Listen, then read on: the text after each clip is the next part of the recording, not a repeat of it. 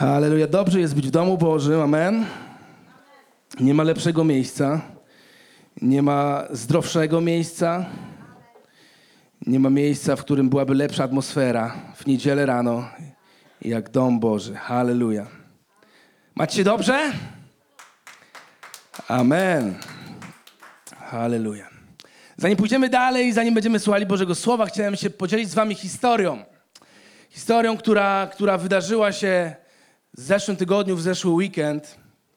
I to jest historia, jak wiecie, jak wiecie, uczestniczymy jako Kościół w tym, w tym niesamowitym przedsięwzięciu, którym jest, którym jest zakup 16 busów. Zakupujemy 16 busów i wysyłamy je na Ukrainę, aby mogły ewakuować ludzi z przeróżnych miast, z całej Ukrainy, ze wschodniej Ukrainy, z centralnej Ukrainy i przywieźć je w bezpieczne, bezpieczne miejsce, głównie kobiety i dzieci. I to jest niesamowite, to jest ekscytujące, że możemy być częścią tego, amen?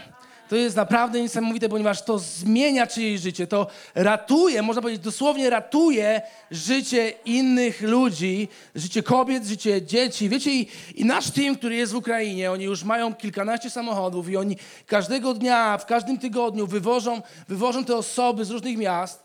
Wiecie, i nasz team był w pobliżu Mariupola w zeszłym tygodniu, piątek, sobota.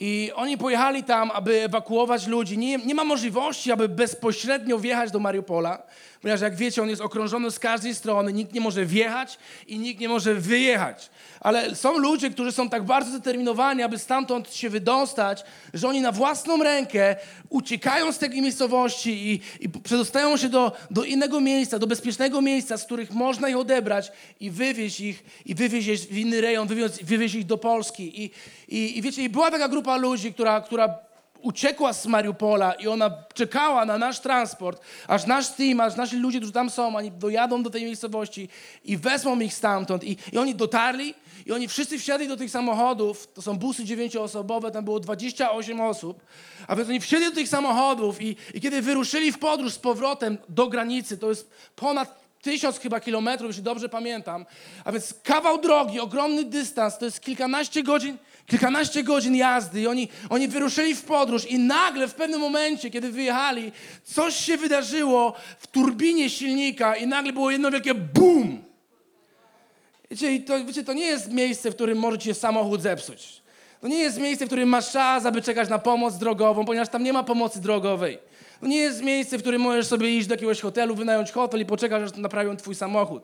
Oni jechali przecież przez lasy, oni jechali przez pola, oni jechali przez łąki, gdzie jest kurz, gdzie jest dym, gdzie są dziury, gdzie są wertepy i uciekając z tamtego miejsca i, i, i, i jechali tym samochodem, zatrzymali się, kiedy usłyszeli ten hałas, sprawdzili, otworzyli maskę, sprawdzili, co tam się dzieje. Nic nie widzieli, więc zamknęli tą maskę, wsiedli z powrotem do samochodu i rozpędzili się znowu. Jechali ponad 100 km na godzinę, 110 km na godzinę i nagle znowu słyszą wielkie BUM! W tym samochodzie. Ci oni się naprawdę wystraszyli. Moc w tym samochodzie spadła. Nie było już tej mocy w tym samochodzie.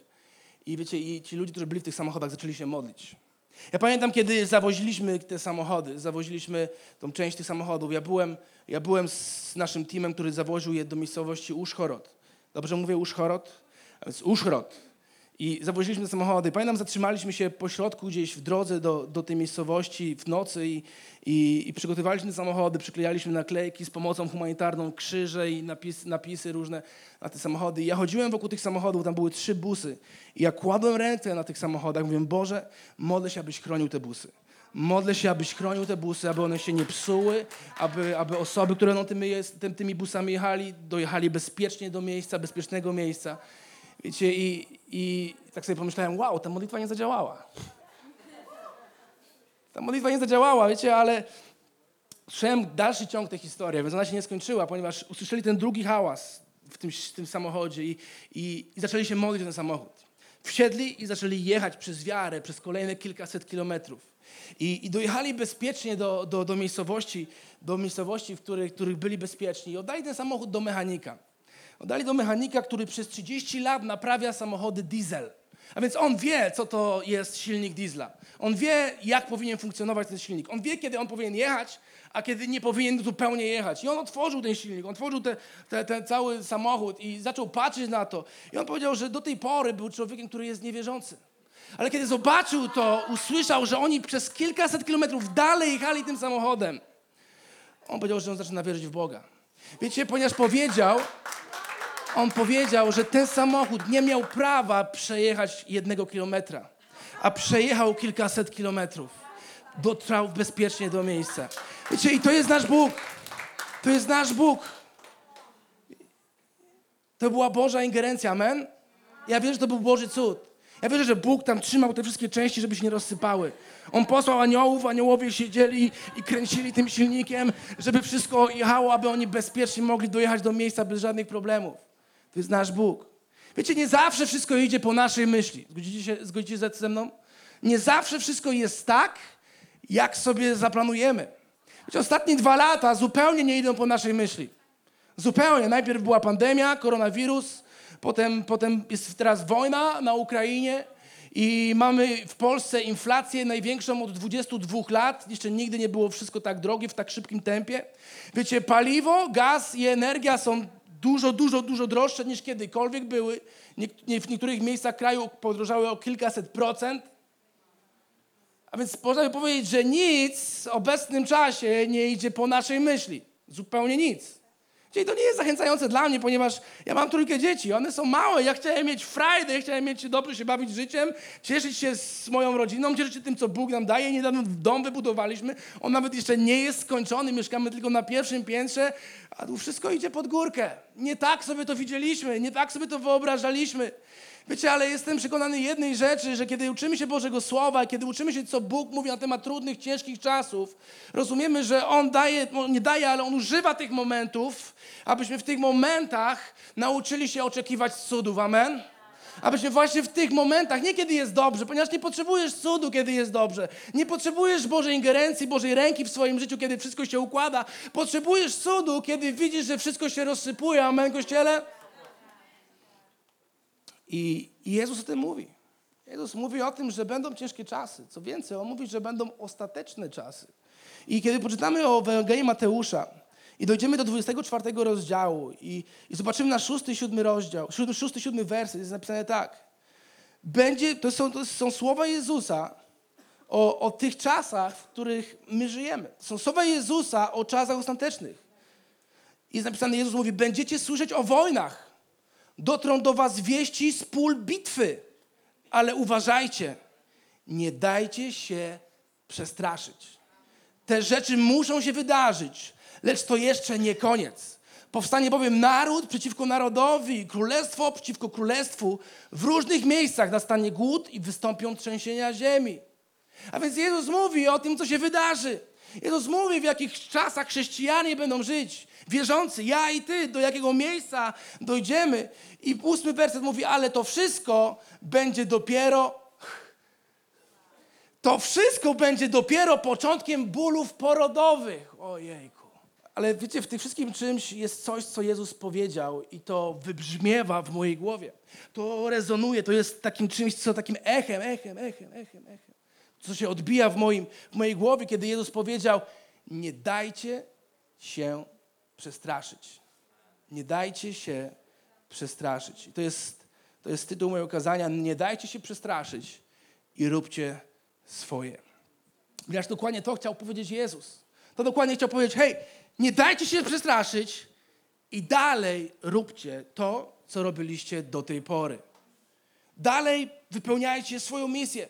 Daniel, wypełniajcie wielki nakaz misyjny, który wam ustawiłem. Nie zatrzymujcie się. Nie rozglądajcie się na lewo, nie rozglądajcie się na prawo, nie rozglądajcie się do tyłu. Nie spowalniajcie, ale dalej róbcie to, co robiliście do tej pory. Nie dajcie się zastraszyć, nie dajcie się spowolnić, nie dajcie się zatrzymać. Ale niektórzy powiedzą chrześcijanie, ale jak? Ale jak to robić? Jak to robić, żeby nie dać się przestraszyć, kiedy wszyscy są przestraszeni wokół nas? Kiedy wszyscy wokoło nas mówią, że to już jest tak źle, że to tak źle nie było. Jak zachować pokój, jak zachować siłę, jak zachować odwagę wewnątrz nas, kiedy wszyscy wokoło nas trzęsą się ze strachu. I chciałbym, abyśmy zwrócili się uwagę na apostoła Piotra. Wiecie, apostoł Piotr napisał, napisał pierwszy list, swój pierwszy list do ludzi, którzy przechodzili przez ogromne problemy. On napisał do, do ludzi, którzy byli rozproszeni, do wierzących, którzy byli rozproszeni w Azji Mniejszej. To byli ludzie, którzy byli prześladowani. To byli ludzie, którzy, byli, którzy każdego dnia nie mogli spodziewać się śmierci. Kiedy oni wstawali rano, oni nie byli pewni, czy oni dożyją wieczora. Kiedy wieczorem wracali do swojego domu i kładli swoją głowę na poduszce i zamykali swoje oczy, oni nie byli pewni, czy dożyją poranku. Nie byli pewni, czy rano się obudzą i czy wszystko będzie dobrze. A więc on pisze do ludzi, którzy są w rozsypce. On pisze do ludzi, którzy są roztrzęsieni strachem. I on pisze do ludzi, którzy przeżywają traumę i dramat w swoim życiu. I on napisał do nich ten list. I możemy zobaczyć w pierwszym Piotra, w pierwszym rozdziale, w dwudziestym wersecie. Tu jest mowa o Jezusie. I apostoł Piotr mówi tak: Objawiony został dopiero w czasach ostatnich ze względu na Was, a więc ze względu na wierzących, którzy przez niego uwierzyliście w Boga, który go wzbudził z martwych i dał mu chwałę, tak iż Wasza wiara i nadzieja są w Bogu. Wasza wiara i Wasza nadzieja są w Bogu. Gdzie jest nasza wiara i gdzie jest nasza nadzieja? W politykach, tak? Albo w medycynie, albo w armii, albo w gospodarce, albo w szefie, w, pre, w prezesie, w naszym, naszym kierowniku. Nie, tu jest napisane, że nasza wiara jest w Bogu. I to jest moja pierwsza myśl. Jeśli robisz notatki, zapisz sobie. Nie daj się przestraszyć, rób swoje. Pokładaj nadzieję i wiarę w Bogu. To jest nasze zadanie, Kościele. Dokładnie to Piotr chce nam powiedzieć, do, kiedy pisze do, do ludzi, którzy są w traumie, roztrzęsieni i przerażeni. On mówi, hej, nie pokładajcie waszej ufności w ludziach, w tym, co widzicie, w tym, co widzicie w telewizji, w tym, co wam ludzie obiecują, ale pokładajcie waszą nadzieję w Bogu. Niech nasza nadzieja i niech nasza wiara będzie w Bogu. I dalej mówi, kiedy dojdziemy do 24 werseta, mówi takie, takie słowa. Gdyż wszelkie ciało, wszelkie ciało, moje, twoje i każde inne na ziemi, jest jak trawa, a wszelka chwała jak jego kwiat trawy. Uszła trawa i kwiat opadł, ale słowo Pana trwa na wieki, a jest to słowo, które wam zostało zwiastowane. Każdy z nas usłyszał to słowo. Każdy z nas jest tutaj na tym miejscu, ponieważ usłyszał słowo, które daje wiarę, słowo, które daje nadzieję. I to jest naszym zadaniem, Kościele, w tych czasach, abyśmy, abyśmy nie zapominali o tym słowie. Abyśmy nie zapominali o tym słowie, które Bóg wypowiedział do mnie, które Bóg wypowiedział do ciebie. Aby nasza nadzieja i nasza wiara była w domu. Wiecie, to co w Bogu, to co mamy, wszystko to co mamy, jest jak trawa. Dzisiaj jest, jutro może i nie być. Kiedy latem koszę trawę w naszym ogródku, ona jednego dnia jest taka duża, bo zapomniałem ją skosić przez miesiąc, ale drugiego dnia już jej nie ma, jest taka króciutka. Dokładnie tak jest z naszym życiem. Dokładnie jest nasz, z tym, co mamy i w czym, w czym wielu ludzi pokłada ufność. Z naszą pracą dzisiaj jest, jutro może jej nie być. Z naszym zdrowiem dzisiaj jest, jutro może go nie być. Z naszym samochodem dzisiaj masz super samochód, no, najnowszego Mercedesa, jutro możesz go nie być, nie mieć. Tak może być z Twoimi oszczędnościami. Możesz mieć odłożony ponad 5 milionów złotych na swoim koncie, ale wiecie, może coś się wydarzyć, coś nieprzewidzianego, gdzie nagle złotówka tak straci na wartości, że te 5 milionów nie będzie nic warte. W ciągu jednej chwili. I to jest wszystko to, co nas otacza, to jest wszystko to, co jest materialne. Dlatego Piotr mówi, niech wasza ufność będzie w Bogu. Niech wasza wiara, niech wasza nadzieja będzie w Bogu. Zadziwiające jest to, co mówi Piotr. Kochani, przestańcie się dziwić, że spadają na was bolesne doświadczenia. Dziwiliście się kiedyś? Kiedyś mieliście pod górkę, dziwiliście Boże, o co chodzi? Czemu ja mam tak pod górkę? Czemu inni wszyscy wokół mnie mają tak łatwo, ale, ale ja mam tak pod górkę? Inni mają lepszą pensję ode mnie, inni mają lepszą pracę, inni jeżdżą na wakacje, dwa razy w roku na wakacje jeżdżą zimą i latem, i mają lepszy samochód, i mają mieszkanie dziwisz się gdzieś w głębi siebie. Ale, ale Piotr mówi, hej, przestańcie się dziwić, że spadają na was bolesne doświadczenia. Nie spotyka was nic złego. Hej, to wszystko jest okej. Okay. Wszystko jest normalne. To normalne z wami. To nie jest, nie dziwcie się, to nie jest nic, co, co, co powinno sprawiać, że, że trwożycie się, że zastanawiacie się, że martwicie się. Dzieje się to, aby poddać was próbie. Więc to jest to, co Bóg robi On używa tych trudnych momentów w naszym życiu, aby nas poddać próbie. A każda próba nas czegoś uczy. Zwróćcie uwagę, nasz zespół, oni chodzą na próby. Oni raz w tygodniu mają próby. Po co oni chodzą na te próby? Po to, aby czegoś się nauczyć. Aby nauczyć jakieś piosenki, aby przećwiczyć coś, gdzie, gdzie wychodzą jakieś błędy, gdzie wychodzą jakieś trudne momenty, jakieś fałsze, aby poprawić to i żeby być lepszym. I dokładnie tak jest w naszym życiu. Kiedy przechodzimy przez doświadczenia, to te doświadczenia musimy zrozumieć, że one są próbą naszego charakteru. I kiedy gdzieś w czymś upadamy, kiedy coś jeszcze nie działa, Bóg przez te doświadczenia chce wzmocnić nasz charakter. Chce nauczyć nas wytrwałości. Dlaczego? Dlatego, aby zabrać nas do miejsca naszego przeznaczenia. On dla każdego z nas ma przeznaczenie. On dla każdego z nas ma wyjątkowe namaszczenie. I On chce Ciebie umieścić w miejscu powołania, w miejscu przeznaczenia, w miejscu namaszczenia, ale abyś mógł dotrzeć do tego miejsca, musisz przejść przez miejsce próby. Musisz przejść przez miejsce doświadczenia. Musisz przejść przez czasami momenty, których nie będziesz rozumiał, kiedy będziesz się dziwił. Dlatego chcę Was zachęcić, Kościele, nie uciekaj od miejsca próby. Nie uciekaj od miejsca doświadczenia. Ponieważ przez to miejsce Bóg chce zabrać Ciebie do miejsca powołania. Do miejsca, w którym On Ciebie widzi. Więc Piotr mówi do tych ludzi w Azji Mniejszej, wszystko jest ok. Wszystko naprawdę jest ok. Miejcie dalej wiarę w Boga. Miejcie nadzieję w Bogu. Nie poddawajcie się, nie zatrzymujcie się, nie zwalajcie. Dalej róbcie to, co robicie. Głoście Ewangelię, okazujcie miłość. Dzielcie się z innymi tym, co macie. Nie myślcie, że jesteście jacyś biedni. Nie, nie, nie, nie użalajcie się sobą, nie narzekajcie, nie, nie komentujcie. Po prostu róbcie dalej to, co robiliście do tej pory. On chce ich uspokoić. On chce ich zakotwiczyć z powrotem w Bogu. On chce, aby ta nadzieja, która jest kotwicą naszą, aby była w Bogu, a nie w tym świecie, który jest wokół nas. Czy pamiętacie, może nie pamiętacie, nikt z nas nie pamięta, albo znacie takie, pojawiały się jakiś czas temu, 15 lat temu zaczęły się pojawiać takie czerwone plakaty. Mamy ten plakat, możemy go wyświetlić? Rzucałem dzisiaj rano linka, nie wiem, czy go mamy. Były takie plakaty, na których było napisane Keep calm and carry on. Znacie te fragmenty, te plakaty, na których było napisane Keep calm and carry on. One były wszędzie. Niektórzy nawet robili Keep calm i jedz pączki. Wiecie, ale prawda jest taka, gdybyśmy zobaczyli skąd one się wzięły, ja nie wiedziałem o tym skąd one się wzięły, ale one wzięły się z II wojny światowej, z Wielkiej Brytanii.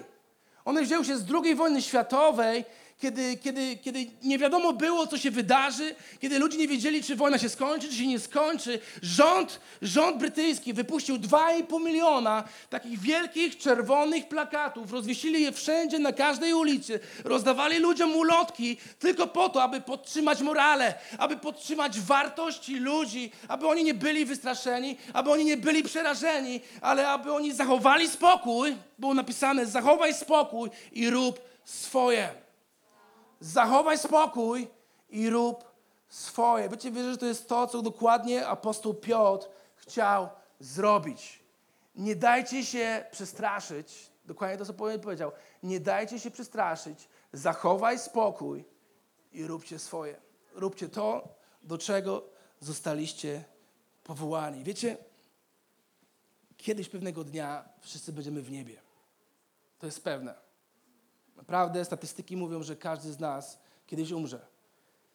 100%. Wszyscy jak tu jesteśmy, pewnego dnia nikt z nas nie jest nieśmiertelny. Wszyscy z nas kiedyś umrą. I wszyscy z nas kiedyś spotkamy się w niebie. Co ciekawe, spotkamy też apostoła Piotra, spotkamy też tych wszystkich chrześcijan z Azji Mniejszej i oni przyjdą do nas i powiedzą, hej, opowiedzcie nam, jak tam było u was. Powiedzcie nam, w jakich czasach żyliście. O nas wiecie, o nas wiecie, że nas, że nas spalili na stosach, o nas wiecie, że nas kamieniowali, o nas wiecie, że nas rzucali na, na areny gladiatorów, wypuszczali lwy, te lwy nas rozszarpywały, o nas wiecie, że nas krzyżowano na krzyżach. A co było u was? Uu, jaki żyliście czas, a opowiedzcie nam. O nas wiecie, że my dotrzymywaliśmy wiary, o nas wiecie, że ci ludzie, którzy zginęli, oni zginęli z powodu Ewangelii, a co było u was? Ja wierzę, że my będziemy mogli powiedzieć, no, u nas było dokładnie tak samo. U nas było dokładnie tak samo. Były trudności, były wyzwania, były wojny, były przeciwności, były pandemie, były choroby, były bóle, był głód, były ciężary, ale my robiliśmy dalej to samo. My nie spowolniliśmy. My się nie zatrzymaliśmy. My dalej szliśmy z Ewangelią. My dalej głosiliśmy Ewangelię. My dalej trzymaliśmy nasze słowo, naszą misję wysoko. Amen? Pokładaliśmy nadzieję Bogu. I okazywaliśmy miłość innym, i dbaliśmy o innych, i troszczyliśmy się o innych, i głosiliśmy Ewangelię wszędzie tam, gdzie nas Bóg posłał. Apostoł Piotr, on wiedział, co on mówił. On nie był tylko, wiecie, teoretykiem. Niektórzy są teoretykami, wyczytają coś w Wikipedii i później to gadają. Ale apostoł Piotr, on wiedział, co on mówi. On tego doświadczył. Możemy przeczytać Dzieje Apostolskie, 12 rozdział, to jest większy fragment, dłuższy fragment, dlatego przeczytajmy go razem.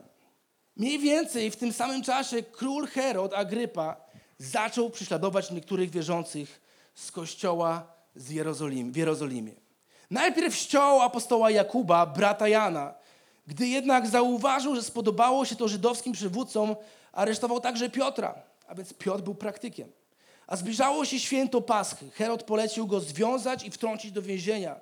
A czterem czteroosobowym oddziałom, czterem czteroosobowym oddziałom żołnierzy a więc 16 żołnierzy rozkazał pilnować go. Jeden człowiek i 16 żołnierzy. Wow! Naprawdę bali się o Piotra, żeby go tak pilnowali. Po świcie bowiem zamierzał urządzić mu publiczny proces. Piotr siedział więc w więzieniu, a wierzący gorliwie modlili się do Boga w jego sprawie. W czyjej sprawie się wierzący modlili? W sprawie Piotra. Oni modlili się w sprawie Piotra. Zapamiętajcie to, ponieważ zaraz dojdziemy dalej i to was zdziwi. W noc poprzedzającą planowany przez Heroda proces Piotr spał między dwoma żołnierzami, przykuty do nich łańcuchami. Reszta żołnierzy pełniła straż przed bramami więzienia. Nagle w celi zrobiło się jasno i przy Piotrze stanął anioł Pana.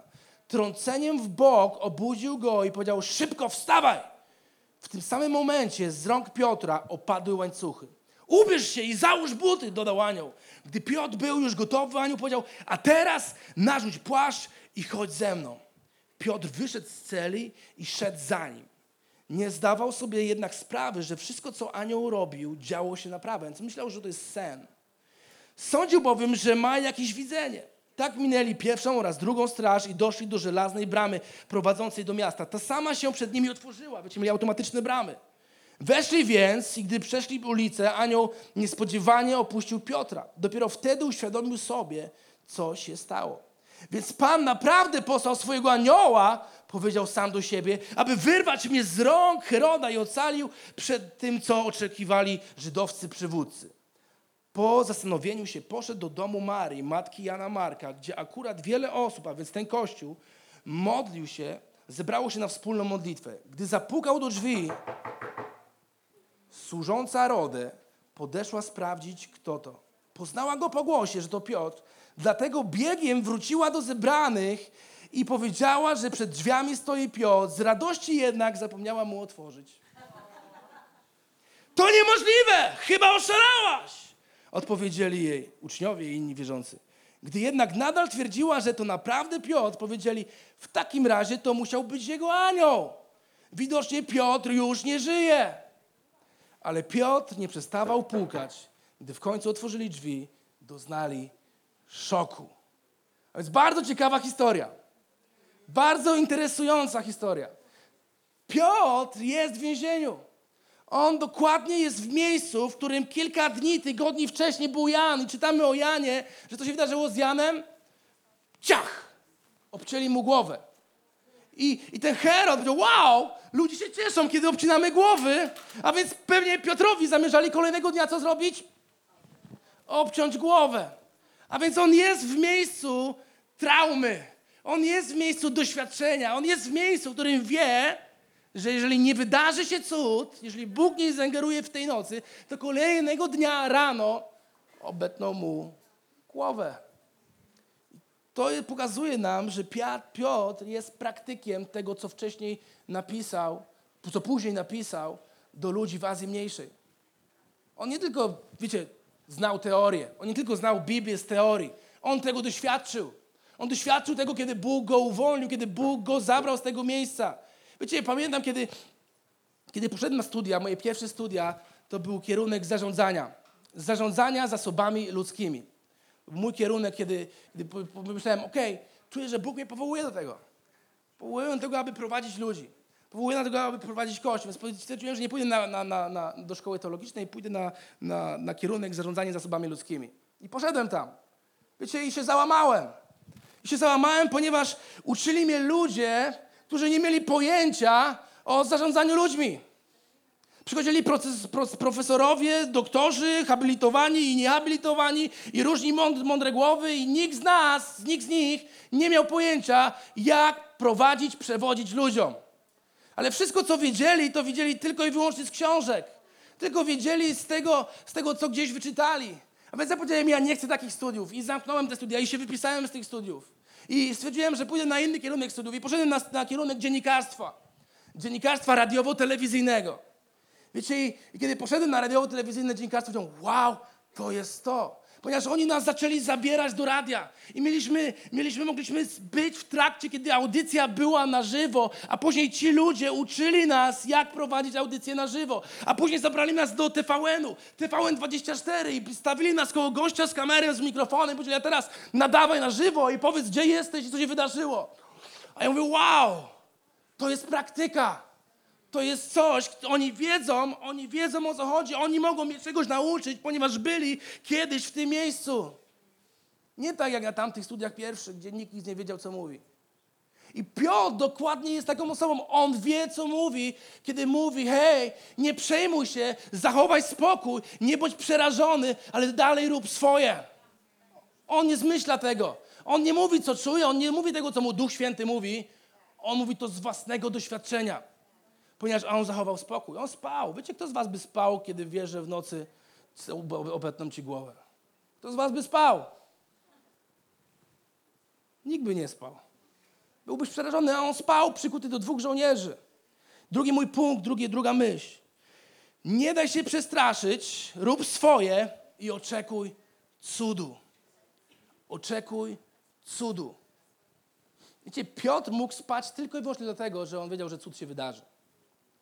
Ponieważ człowiek, który nie oczekiwałby cudu, on byłby przerażony. On by tam pękał ze strachu.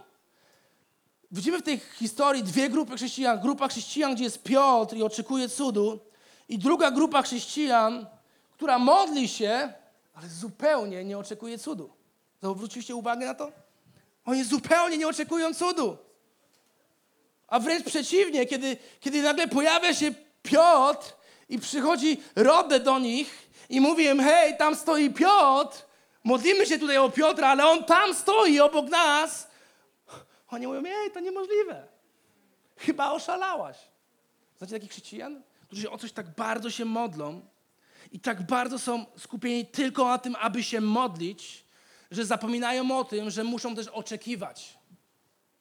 Bardzo często, tak bardzo się modlimy. Wiecie, to się nazywa, jak to się nazywa? To się nazywa religia i tradycja i brak wiary, i brak oczekiwania. Kiedy tylko zaczynasz się modlić i klepiesz kolejną modlitwę za modlitwą, ale zupełnie nie oczekujesz cudu.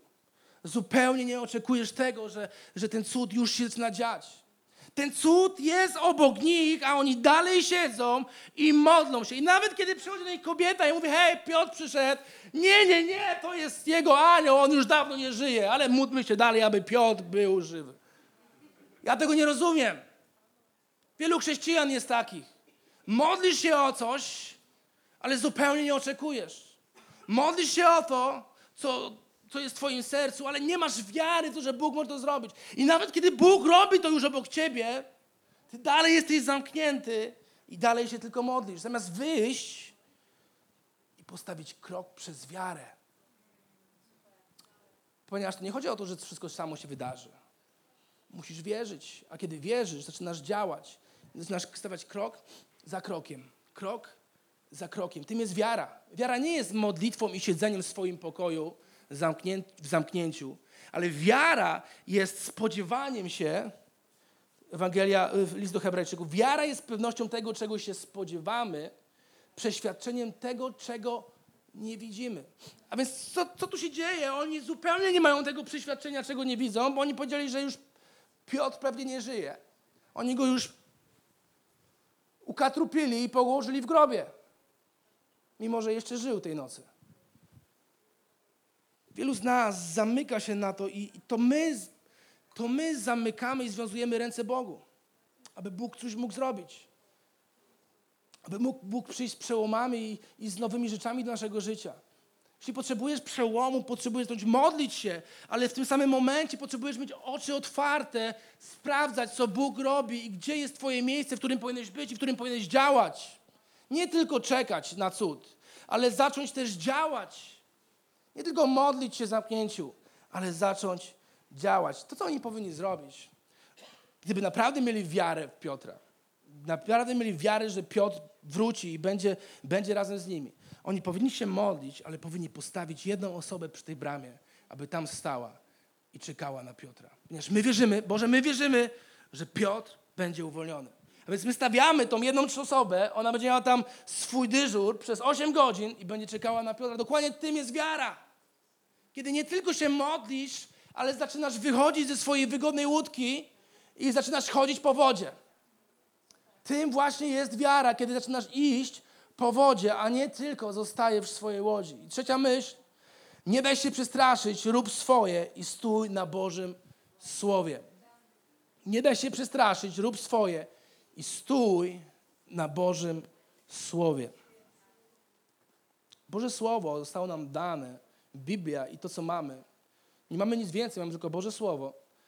Zostało nam dane po to, aby nas umacniać aby umacniać Ciebie każdego dnia. Kiedy nie będziesz trwał w Bożym Słowie, kiedy rano nie znajdziesz czasu, aby spędzić czas z Bogiem, aby przeczytać Boże Słowo, aby nauczyć się Bożego Słowa, aby to Słowo trwało w Tobie i pracowało przez 12 godzin każdego dnia, nie będziesz mógł być silny, aby się nie przestraszyć. Każda rzecz, która spotka Ciebie kolejnego dnia, ona będzie sprawiała i powodowała obawy w Twoim sercu. Wtedy, kiedy nie będziesz wytrwa, wytrwały w Słowie Bożym. Kiedy nie będziesz dbał o to, aby słuchać Bożego Słowa, ponieważ wiara jest ze słuchania. Wiara w naszym życiu, wiara jest zaprzeczeniem strachu. A więc albo wierzę, albo się boję. Musisz wybrać, czy się boisz, czy, się wierzy, czy wierzysz. Nie możesz mieć tych dwóch rzeczy w swoim życiu jednocześnie. One się odpychają. Wiara odpycha strach. I wracając do tego fragmentu, który, który czytałeś na początku, który, który Piotr powiedział o trawie, gdyż wszelkie ciało jest jak trawa, a wszelka chwała jest jak kwiat trawy. Uschła trawa i kwiat opadł. Ale, powiedzcie głośno, ale.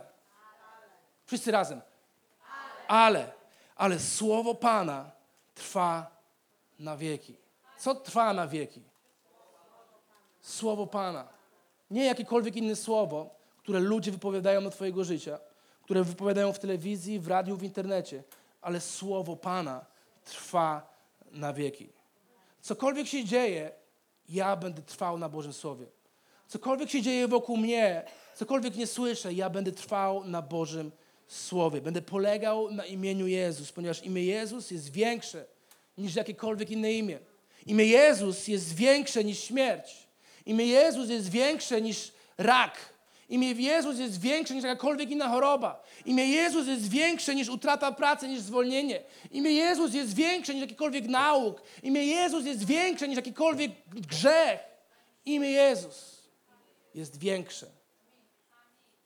Cokolwiek się dzieje, ja będę polegał na Bożym Słowie. To jest dokładnie to, co zrobił Piotr. On polegał na Bożym Słowie. On nie bał się tego, tego, tej nocy. Kiedy zobaczymy na historię, pamiętacie Szedracha, Meszacha i Abednego? Kiedy oni powiedzieli, żeby król ich wrzucił do ognia, bo oni nie uklękną przed nim? Na czym oni polegali? Na Bożym Słowie. Oni wiedzieli, że Bóg, jeśli Bóg jest w stanie, pamiętajcie te słowa, jeśli Bóg jest w stanie o, o, o królu, to On nas wyciągnie z tego ognistego pieca. Na czym oni polegali? Na Bożym Słowie. Na tym, kim jest nasz Bóg. Już kończąc, chciałem, jakiś czas temu rozmawialiśmy o, o fragmencie, gdzie, gdzie, gdzie Jezus przyszedł do uczniów. Pamiętacie ten fragment, kiedy przyszedł do uczniów i oni nic nie, zro, nie przez całą noc. I On powiedział im, Wypłyńcie na głębie. I to był dzień. I to był dzień, kiedy nikt nie łowi. I to były słowa, które wydawały się w tym czasie dziwne. I być może w tym, w tym sezonie, w którym jesteśmy, słowa, które są w Biblii, wydawają się dla nas dziwne, ponieważ powinniśmy być przerażeni. Wszystko nie idzie tak po naszej myśli. Wszystko nie układa się tak, jakbyśmy chcieli, aby się układało.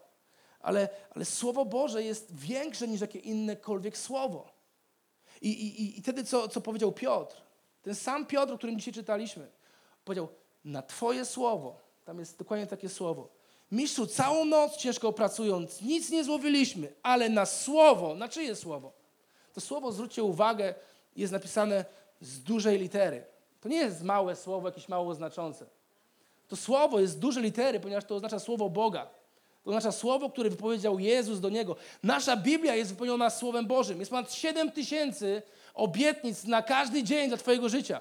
Ponad 7 tysięcy obietnic. Ponad 7 tysięcy Bożego Słowa dla Ciebie, dla każdej sytuacji. Uwierz mi, nie ma sytuacji, do której nie mógłbyś zaaplikować, zastosować Bożego Słowa. Nie ma takiej sytuacji. Do każdej sytuacji możesz zaaplikować i uchwycić się Bożego Słowa. Powiedzieć, Boże, ja nie zgadzam się z tym, co ja widzę wokół mnie, ja nie zgadzam się z tym, co ja słyszę, nie zgadzam się z tym, co mówi mój lekarz. Ja będę trzymał się Twojego Słowa. I co się wydarzyło? Piotr wypłynął, zarzucił sieci i złowili tyle ryb. Podejrzewam, że nigdy wcześniej, żadnej nocy, tyle nie złowili. Dlaczego to zrobili? Ponieważ uchwycili się Bożego Słowa. Uchwycili się tego, co Bóg mówi. Chcę Was zachęcić do tego, abyśmy byli zdeterminowani. Amen? Abyśmy byli zdeterminowani każdego dnia, że pierwszą rzeczą, którą robisz, to nie jest odpalanie z Facebooka, odpalanie swoich maili, SMS-u, Whatsappa i wiadomości, kto co dla Ciebie napisał. Ale pierwszą rzeczą, którą robię, to biorę Słowo Boże i zaczynam czytać Boże Słowo każdego dnia, każdego dnia rano. Ponieważ to Ciebie umocni, to sprawi, że nie będziesz wystraszony. To sprawi, że będziesz miał wiarę, wystarczająco dużo wiary, aby sprostać przeciwnościom. I dokładnie tak powinno być w naszym życiu. Nie powinniśmy pozwolić, aby jakikolwiek dzień przeminął, przeleciał nam bez Bożego Słowa. Potrzebujesz Bożego Słowa, potrzebujesz Biblii, potrzebujesz tego, co mówi Jezus Twojego życia, aby żyć i chodzić stabilnie po tej ziemi. Bez tego nie jesteś w stanie tego zrobić. Bez tego nie jesteś w stanie zwyciężyć swojej walki. Nie jesteś w stanie pokonać Goliata, jeśli nie będziesz dbał o Boże Słowo. Amen, Kościele? A więc zachowaj spokój, rób swoje. I pierwsza rzecz, pokładaj nadzieję i wiarę w Jezusie. Druga rzecz, módl się, ale w tym samym czasie oczekuj cudów. Od, miej oczy otwarte i widz, co Bóg robi. Sprawdzaj, co Bóg robi wokół ciebie. I patrz, w co możesz wskoczyć, aby zobaczyć cud. Aby postawić krok. I trzecia rzecz. Stój na Bożym Słowie. Nie oddalaj Bożego Słowa od każdego dnia, od swojego dnia, kolejnego dnia i kolejnego dnia. Niech to będzie częścią każdego Twojego dnia. Amen. Dzięki, że byłeś z nami. Więcej informacji o naszym kościele znajdziesz na naszych mediach społecznościowych. Wierzymy, że najlepsze jest jeszcze przed nami.